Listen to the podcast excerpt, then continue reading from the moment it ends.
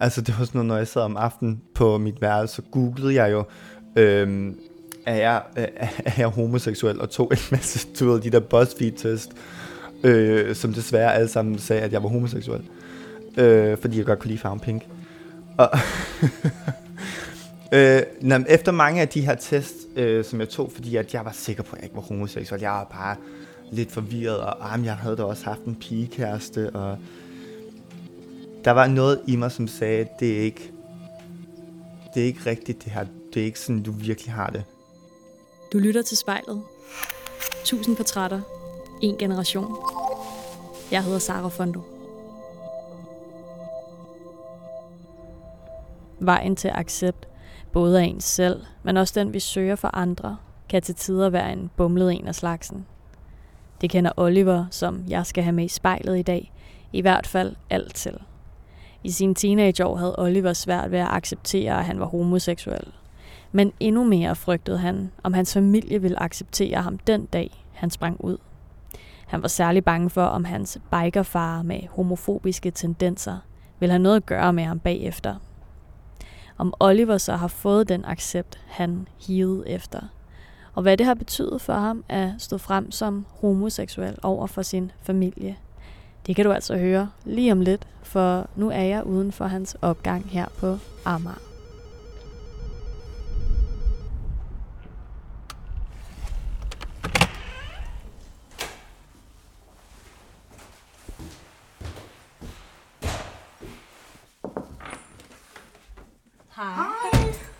Cremant-kollektivet. Ja, det er også.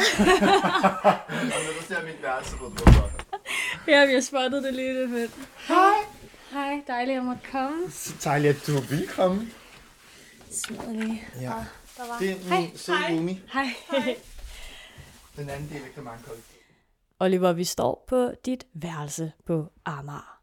Og jeg tænker, du øh, lige skal give mig en øh, beskrivelse af, hvordan har egentlig ser ud. Yes, altså mit værelse er øhm, lige pt. alternativt, fordi at jeg er rykket fra en stor treværelses ind på min ene lille værelse her, som var hendes stue før min roomies stue. Øh, så det hele er lidt pakket sammen og tæt. Øh, og så har jeg bare verdens største seng, som fylder øh, 80% af mit værelse også. Øh, så det er meget tæt pakket. Jeg har sørget for at pakke alt mit drag væk under min seng, så man ikke kan se det. Øh, så der ligger det og krøllet sammen, og så har jeg en slidt på ryg stående over i hjørnet.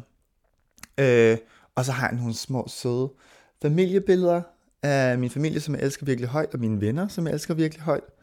Øh, og så lidt kunst på væggen og skulptur på gulvet, som så ikke er mit, men som er min roomies kunst, men jeg synes, det ser meget voksent ud at have herinde, så derfor har det fået lov at blive. Og det synes jeg er super hyggeligt. Og så har jeg en masse døde planter, fordi at jeg kan ikke finde ud af at tage vare på nogen som helst. Heller ikke dem. Så det er sådan lidt, hvad det er. Og så har jeg en fødselsdagsballon hængende, fordi jeg havde fødselsdag i sidste uge, og min roomie har fødselsdag i næste uge. Så derfor får hun ballon, så får hun lov til at overtage den. Og så går den videre i generationer, ikke? Så den går fra mig til hende, og den går fra hende til hendes børn, og fra deres børn til deres børn, ikke? Så får den lov til at blive her. Ja. Og øh, da jeg, øh, eller ja, det var så lige inden jeg kom ind, der lagde jeg jo mærke til ude på øh, døren, der står der øh, Cremant-kollektivet. Har det noget at gøre med de flasker, der ligger herover? Ja. Ja. Vi, mig og min roomie, drikker utrolig meget vin. Og vi nyder vin rigtig meget. Og vi elsker cremant. Så da vi flyttede sammen, så havde vi jo fået lavet sådan en guldplatte, som vi hang på døren, som, øh, som hedder Cremant-kollektivet Varbo og Varming, som også lyder som en rigtig flot advokatfirma. Øh, og ja, når man så kommer ind på værelset, så kan vi så se mit hjørne, som vi kalder vinkælderen, øh, som vi har stillet op, og vi talte her sidst, og vi har, jeg tror vi talte omkring 64 flasker vin har vi stående i, i hjørnet af mit værelse. Og så har vi nogle flasker stående rundt om i lejligheden også, som vi ligesom har gemt væk. Fordi vi har ikke plads til dem alle sammen her. Så vi drikker rigtig meget vin, og vi sætter pris på det. Og det er dyr vin, alt sammen, fordi at vi er bougie og fancy. Så vi drikker ikke billig vin i den her lejlighed. Ja. Så i hvilke situationer popper I en flaske? Når det er tirsdag. Øh, nogle gange så er vi også lidt feisty, og så gør vi det også om onsdag. Øh, når vi lige skal fejre, at vi er halvvejs gennem nu. Så åbner vi lige en god flaske vin, du, og så sidder vi der og nyder det. en lille cocktail. Og med den introduktion, Oliver, så synes jeg måske, at vi skal øh, finde os til rette foran øh, spejlet. Skønt. Let's do it. Jeg hedder Oliver, og det her er min coming out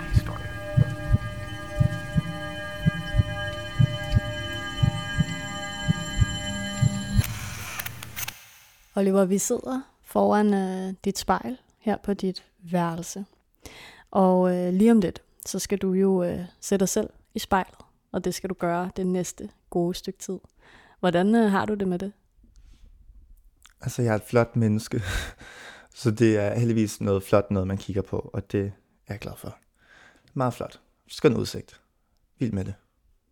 Men øh, inden vi for alvor går i gang, så synes jeg lige, at du skal prøve at lukke øjnene, og så bare tage en øh, rigtig god, dyb vejrtrækning. Helt ned i maven. Og når du åbner øjnene igen, så gad jeg godt, at du prøvede at øh, sætte dig selv i spejlet med sådan 14-årige Olivers øjne. Kan du prøve at øh, beskrive ham for mig? 14-årige Oliver er en glad, livlig dreng, som har mange venner. Han er meget, meget populær i skolen, men han er også meget i tvivl om, hvem han er, og han kæmper rigtig meget med sin øh, seksualitet og hvem han er. Øhm, han går også med tanker om, han faktisk overhovedet er født i den rigtige krop. Øh, så der er rigtig mange tanker, som går igennem hans liv. Øh, og det er en rigtig svær periode for ham. Og der han går i møde i hvert fald. Der er rigtig meget, han skal kæmpe med, og han har ikke særlig mange mennesker, han kan snakke med det op, fordi at han er usikker på, om der er nogen, der vil forstå ham. Han forstår ikke helt sig selv heller, og han er bange for, at han er forkert. Så det, det er, hvem 14-årige Oliver er. En person, som virkelig skal lære sig selv at kende og mærke efter, hvem han er, og prøve en masse grænser af. Hvordan påvirker det dig her at øh, gå med alle de her tanker indeni? Det gør, at man bliver meget opmærksom på hver eneste træk, man har i kroppen, måden man bevæger sig på. Øhm, hver gang folk kommenterer på ens udseende eller ens væremåde, så tager man det ekstremt meget personligt. Især fordi, at det er en kæmpe hemmelighed, man går med, som ingen ved, du har. Det er kun dig selv, der ved, du har det sådan her. Så hver gang folk siger noget, som kunne trigge den her lille tanke, du har inde i dig selv, det er, det er hårdt. Ja. Og du sagde, at du ligesom ikke rigtig havde nogen at tale øh, om alle de her ting med, og jeg ved, du også særligt var øh, nervøs for at skulle springe ud som homoseksuel over for din familie. Men inden vi kommer dertil, hvorfor var du altså, særligt nervøs over for din familie?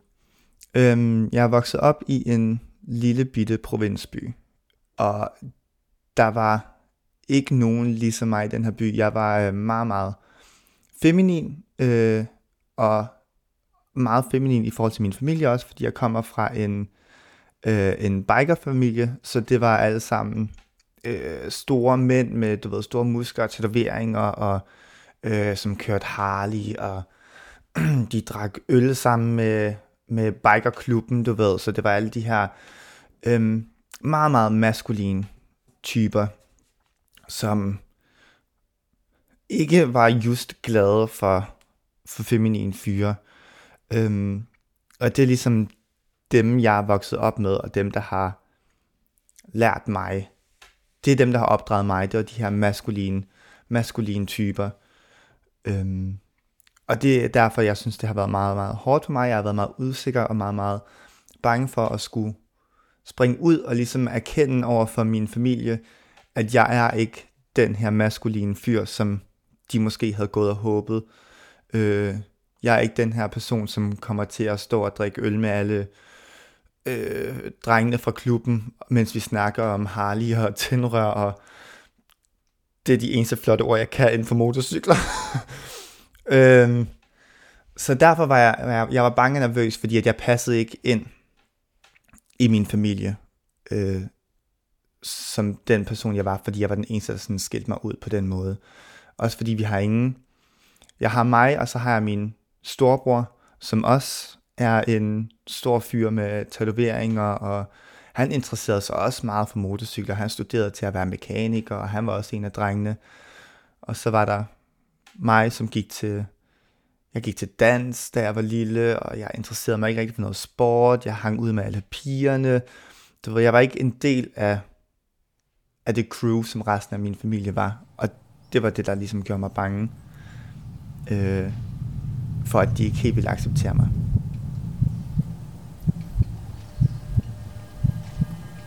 Jeg hedder Oliver, og jeg havde svært ved at se mig selv i spejlet.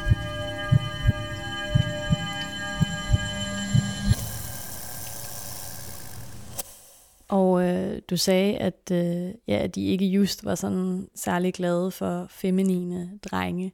Er det kommet til udtryk i nogle særlige situationer? Altså, jeg kan huske, jeg har aldrig oplevet det, men øhm, min far har givet udtryk mange gange for, at han ikke altid har været lige sød ved homoseksuelle fyre, øh, været meget modstander af, at det var en måde at leve sit liv på. Øhm, råbt af, af folk på gaden, øh, hvis to mænd har holdt i hånd. Han har snakket virkelig, virkelig grimt. Øh, også over for mig har han gjort klart udtryk for, at øh, ægteskab var mellem en mand og en kvinde, og at øh, det var forkert at være homoseksuel. Det har han sagt til mig fra, fra starten, at det har været hans holdning til det hele, som også har gjort mig meget usikker på, at jeg skulle springe ud, fordi hvordan ville det her blive accepteret. Og det er sådan, især min far og min onkel, som er de her to store motorcykelfyre, som har været meget modstandere, der har gjort meget udtryk for, at de også er modstandere af det, som har gjort mig meget, meget nervøs.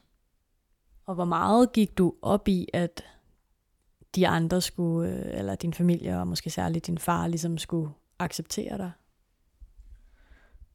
Jeg vil sige, man går altid op i det, fordi at det er ens familie, og der er altid den her tanke ved, når man springer ud, hvordan kommer de til at tage det.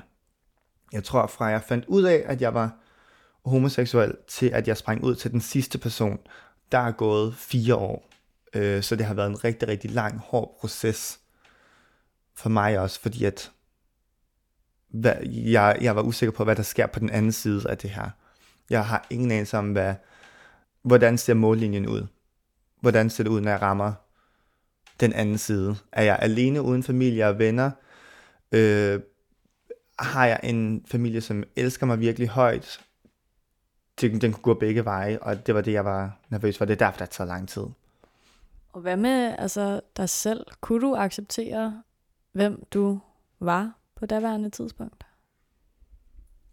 Det tog lang tid, og jeg skulle virkelig, virkelig igennem nogle ting. Altså, altså det var sådan noget, når jeg sad om aftenen på mit værelse, så googlede jeg jo, øhm, er, jeg, øh, er jeg homoseksuel, og tog en masse, tur ved, de der BuzzFeed-test, øh, som desværre alle sammen sagde, at jeg var homoseksuel, øh, fordi jeg godt kunne lide farven pink. Og øh, efter mange af de her tests, øh, som jeg tog, fordi at jeg var sikker på, at jeg ikke var homoseksuel, jeg var bare lidt forvirret, og ah, jeg havde da også haft en pigekæreste, og der var noget i mig, som sagde, det er ikke, det er ikke rigtigt det her, det er ikke sådan, du virkelig har det. Og øh, nu brugte du ordet desværre, og det ved jeg godt mest var i spøg, men var der alligevel en del af dig, der ønskede, at det var sådan, altså at du ikke var homoseksuel? 100 procent, ja. En kæmpe del af mig ville ønske, at jeg ikke var homoseksuel. Jeg tror faktisk, en, alt i min krop som 14-årig ville have, at jeg ikke skulle være homoseksuel, fordi at det er et hårdt liv. Øhm, det er ikke et nemt liv, og det tror jeg vist allerede som 14-årig. Øh, så alt i mig håbede på, at jeg ikke var homoseksuel, og det var også derfor, jeg tog alle de her teste. Øh, som jo er, altså, de test betyder jo ikke noget som helst. Men jeg skulle bare, hver en undskyldning, jeg havde for ikke at være homoseksuel, prøvede jeg at finde, fordi at det var bare ikke den her person, jeg skulle være. Jeg hedder Oliver, og jeg var bange for ikke at få min fars accept.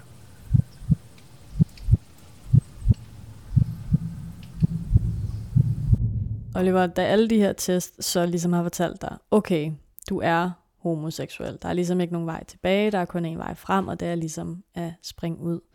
Hvad frygter du mest ved at, at gøre det? Ved at springe ud? Jeg vil miste mine venner. Jeg vil miste min familie. Ingen ville kunne forstå mig. Jeg ville være alene. Ikke vide, hvad jeg skulle med mit liv, og hele tiden gå med en tanke om, at, at jeg var forkert, og hvorfor kunne jeg ikke bare være normal? Så det var den største bekymring, jeg havde. Øhm, og jeg kan huske, da jeg sprang ud til min mor, da, øh, som var den første person, jeg sprang ud til, hvor jeg også, øhm, jeg tog ikke sige det til hende, så jeg skrev en sms, jeg var ude og gå med vores vorse, og så skrev jeg en sms til hende, og så sagde jeg, når, når jeg kommer hjem, så vil jeg gerne snakke med dig om noget, der er ret vigtigt. Øh, og min mor sagde, det er selvfølgelig fint, det var klart, det kan du godt snakke om. Og så kom jeg hjem, og så sagde hun, hvad du vil snakke med mig om? Og så sagde jeg, jeg kan ikke sige det. Du bliver nødt til at gætte, hvad det er. Og min mor vidste jo udmærket godt, hvad det var, men hun var alligevel rigtig dårlig til at gætte. Ikke? Og så sagde hun så til mig, hvis du ikke kan sige det, så gå op på dit værelse, og så skriv en sms til mig. Og skriv alt, hvad du tænker. Skriv det i en sms, og når du er klar, så tryk send. Og så gik jeg op på mit værelse, og jeg skrev en lang, altså en roman til hende, om at hvilke tanker, der havde kørt i mit hoved, og at jeg var bange for, at jeg var homoseksuel, og at jeg håbede, hun stadig ville elske mig, og jeg har ingen anelse om, hvad jeg skulle gøre, hvis familien vendte mig ryggen. Og jeg trykkede så selv, og så gik der to sekunder, og så trådte min mor ind på mit værelse, og så brød jeg fuldstændig sammen. Og jeg græd, og jeg sagde, at jeg er virkelig ked af det. Please, stadig elsk mig. Og jeg var helt grædfærdig, kan jeg huske. Hvor at min mor, hun, hun krammede mig, og så sagde hun, at hun vidste godt, at det var det her, jeg ville snakke om, og at jeg skulle bare vide, at hun vil altid elske mig, og så længe jeg er glad, så er hun glad. Om det er med en dreng, eller om det er med en pige, eller hvem det er, så længe jeg er glad, så er hun glad. Og det var det vigtigste. Og så fik hun også nævnt, jeg skal nok snakke med din far, og du skal bare vide, hvis valget står mellem mig og din far, så vil jeg til hver en tid vælge dig. Og da hun sagde det, så fik jeg ligesom ro i sjælen, fordi at jeg var sådan, okay, nu har jeg det mindste en, som har min side, som bakker mig op i alt det her. Jeg hedder Oliver, og jeg ser mig selv i spejlet. Og selvom din mor så ligesom øh, giver sin øh, fulde støtte til dig, øh, så er der jo så stadigvæk din far. Og ham ved jeg, at du var meget nervøs for at springe ud over for netop måske kvæg nogle af de holdninger, han i hvert fald havde til homoseksuelle dengang. Hvordan tager han imod den nyhed? Jeg springer så ikke ud til ham, det gør min mor for mig. Øh, men jeg kan huske, at jeg er, jeg er hjemme ved en ven, tror jeg, og så får jeg en sms fra min mor. Nu har jeg sagt det til din far. Og jeg var jo pisse nervøs for at komme hjem, fordi at så skulle jeg se ham i øjnene, og han skulle vide den her store hemmelighed om mig, som jeg ved, han ikke er glad for. Øh, jeg ved, jeg har skuffet ham, og nu skal jeg gå hjem og kigge ham i øjnene.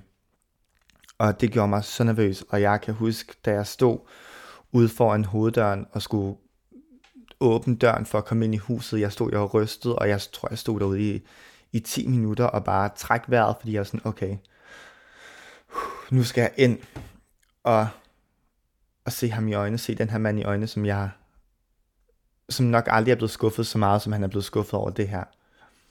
Øhm, og jeg åbnede døren, og han, der var ikke noget, der havde ændret sig overhovedet. Han sagde bare, hej, dejligt, at jeg var hjemme, og så snakkede vi ikke mere om det. Så var det som om, at nu er den her hemmelighed ude, det bliver bare lige mellem os. Øhm, og jeg kan huske, der gik lang tid, hvor vi bare ignorerede, at jeg var homoseksuel. Og øhm, jeg kan huske en samtale, jeg havde med ham i, i, i bilen på et tidspunkt, hvor han skulle køre mig til et eller andet. Jeg kan ikke huske, hvad det var. Men hvor han kørte mig derhen, og der var helt stille i bilen, og så siger han så, mor har jo fortalt mig noget. Og der vidste jeg med det samme, okay, nu ved jeg godt, hvad vi skal til at snakke om. Og så sagde han, det vil jeg da gerne indrømme, det er jeg da ikke super glad for at høre, men hvis du bare lover mig, at du ikke bliver sådan en Gustav Bøsse, tror jeg, han sagde, så kan vi vel godt øh, leve med, at du er homoseksuel, eller at du er bøsse. Hvor at dengang, der var jeg jo, der var jeg egentlig glad for at at han sagde det. Fordi at for mig, der betød det, okay, så længe at jeg ikke er for flamboyant, så længe jeg stadig bare er en dreng-dreng, så må jeg godt i privat være i et forhold med en anden dreng, ikke? Øh, så det accepterede jeg jo bare dengang. Og så efterhånden, som jeg er blevet ældre, og han ligesom har, har levet med mig mere og mere, og set mig udvikle mig inden for min seksualitet, at han også, har han også udviklet sig sammen med mig, og blevet mere og mere glad, ligesom set, okay, men der er ikke noget, der sker ved, at jeg har en homoseksuel søn. Han er faktisk den samme dreng, som han har været altid.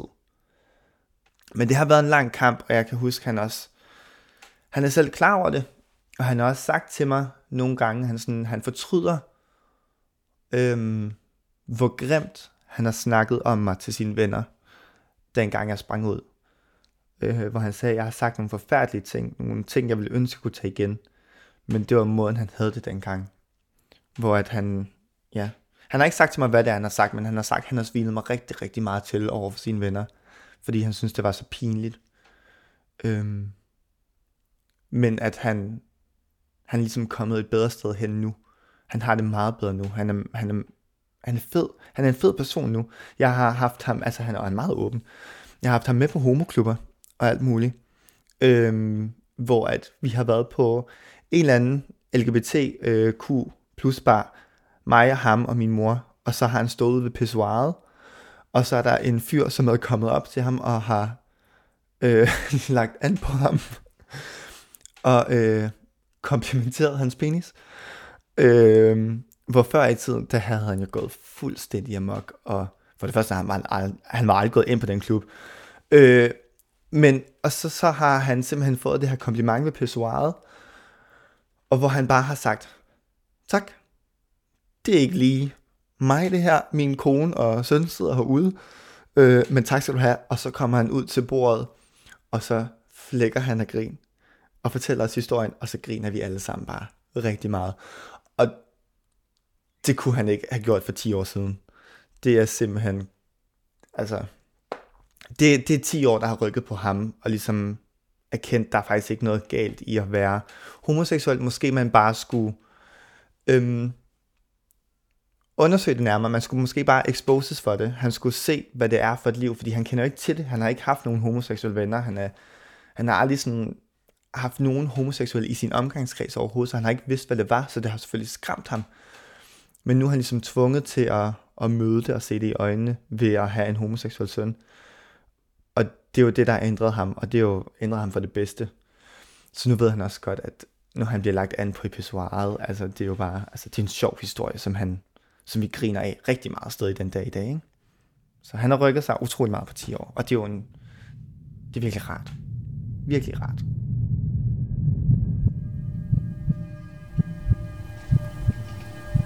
Jeg hedder Oliver, og lige nu sidder jeg på mit værelse og ser mig selv i spejlet.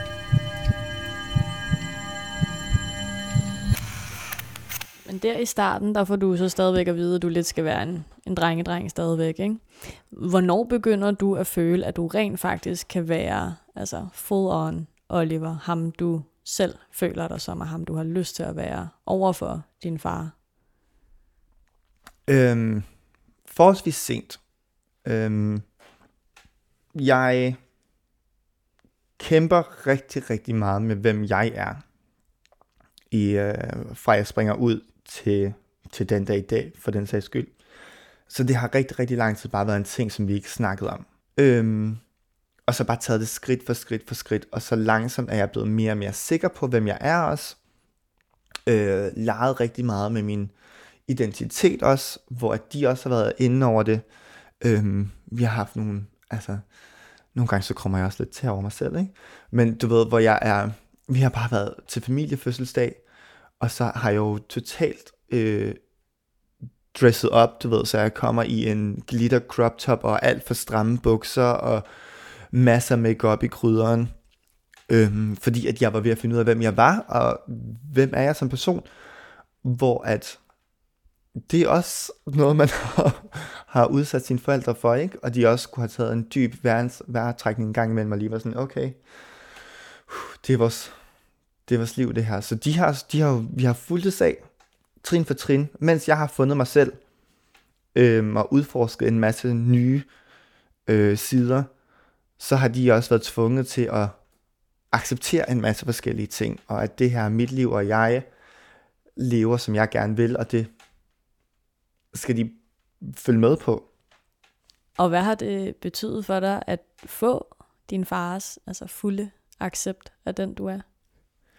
Det har jo gjort, at jeg har været mere sikker på mig selv.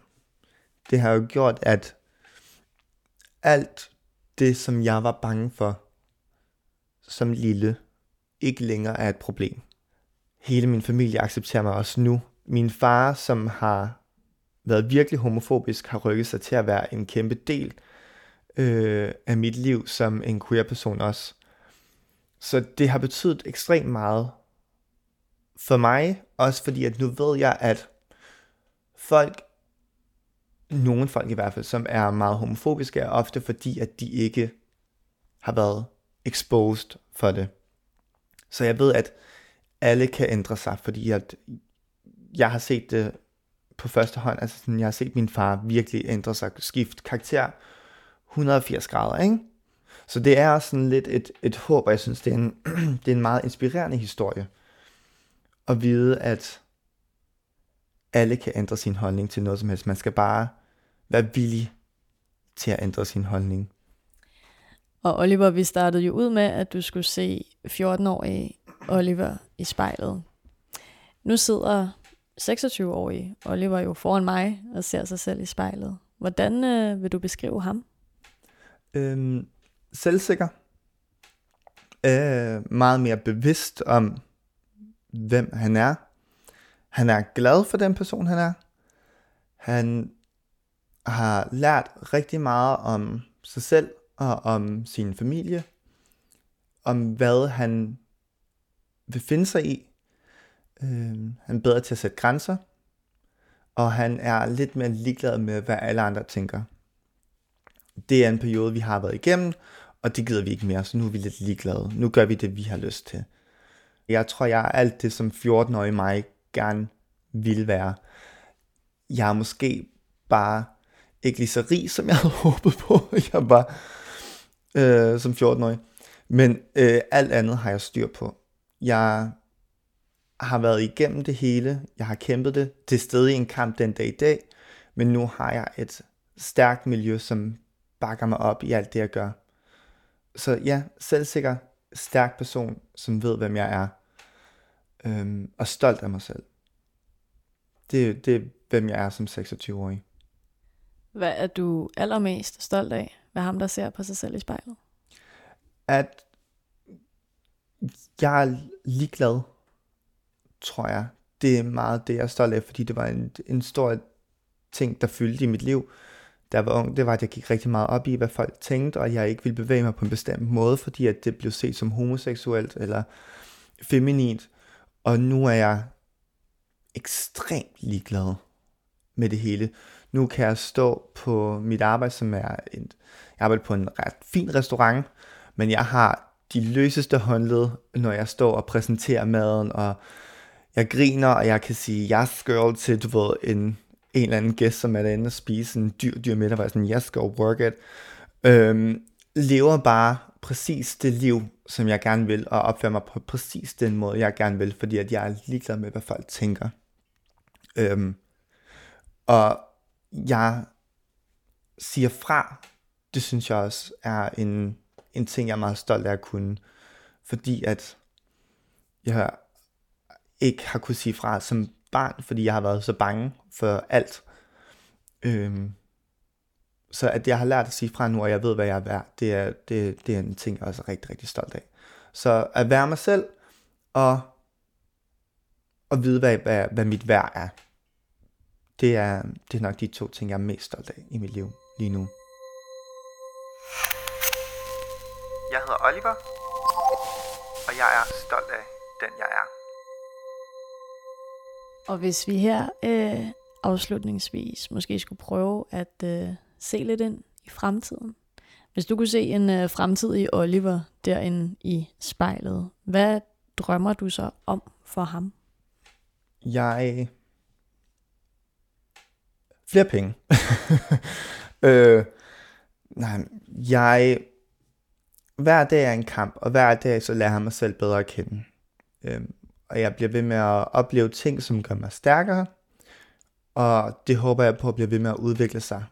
Jeg håber på også at kunne være en større rollemodel for folk, øhm, end jeg er nu. Jeg siger altid, min dør er altid åben, forstået på den måde med, at hvis folk skriver til mig på Instagram, eller hvis folk skriver til mig på Facebook med unge queer mennesker, som er i tvivl om, hvem de er, og de deler deres historie med mig, og de spørger om råd, så er jeg altid klar til at hjælpe. Øhm, og der håber jeg på, at jeg kan komme længere ud. Øh, jeg håber på, øhm, at jeg på en eller anden måde kan skabe en platform, som viser folk min historie. Øh, min drøm er lidt at have en tv-serie, som fortæller om min historie, øh, som kan hjælpe queer mennesker med, med samme baggrund som mig, og forstå, at de her tanker, du har, det er okay, vi har dem alle sammen. Det, du går igennem, det er hårdt, men det bliver bedre. Hold ud, og du er ikke alene i det her. Det, det er mit mål, og det er det, jeg håber på, at jeg kan skabe en platform, som, som kan vise flere mennesker, som har været igennem det samme, som jeg har været igennem, at det er okay, og det bliver bedre. Vi er her. Vi er en stor familie, som, som løfter hinanden op. Man skal bare lige finde sin kerne af mennesker, som er der. Men når du har dem, så bliver det godt. Så er livet fantastisk. Så i virkeligheden så kunne 14-årige Oliver godt have brugt en som 26-årig Oliver i sit liv? 100 procent, ja. Så hvis du en aller, aller sidste gang skal prøve at se 14-årige Oliver i spejlet, hvad har du lyst til at sige til ham? Du gør det godt. Fortsæt. Prøv grænser af. Stol på dig selv. Det bliver rigtig, rigtig hårdt. Du kommer til at møde rigtig, rigtig meget modstand. Du kommer til at mange gange have dit liv. Du har lyst til nogle gange bare at tømme pilleglasset og lægge dig i et badekar, men det skal du ikke, fordi det er okay, og der er lys for enden af tunnelen. Du skal bare holde ud. It's gonna get better. Find de mennesker, som elsker dig. Stol på menneskerne omkring dig. Og brug dem som sikkerhedsnet. Og åbn op. Hvis du har noget, hvis du har nogle problemer, hvis du har det svært, del det med folk. Det, øh, det er nemmere at leve sit liv, når man deler sine problemer med, med folk. At man ikke holder det hele selv. Så er det nemt. Hvis du eller en du kender skal være med i spejlet, så skriv til os på Instagram.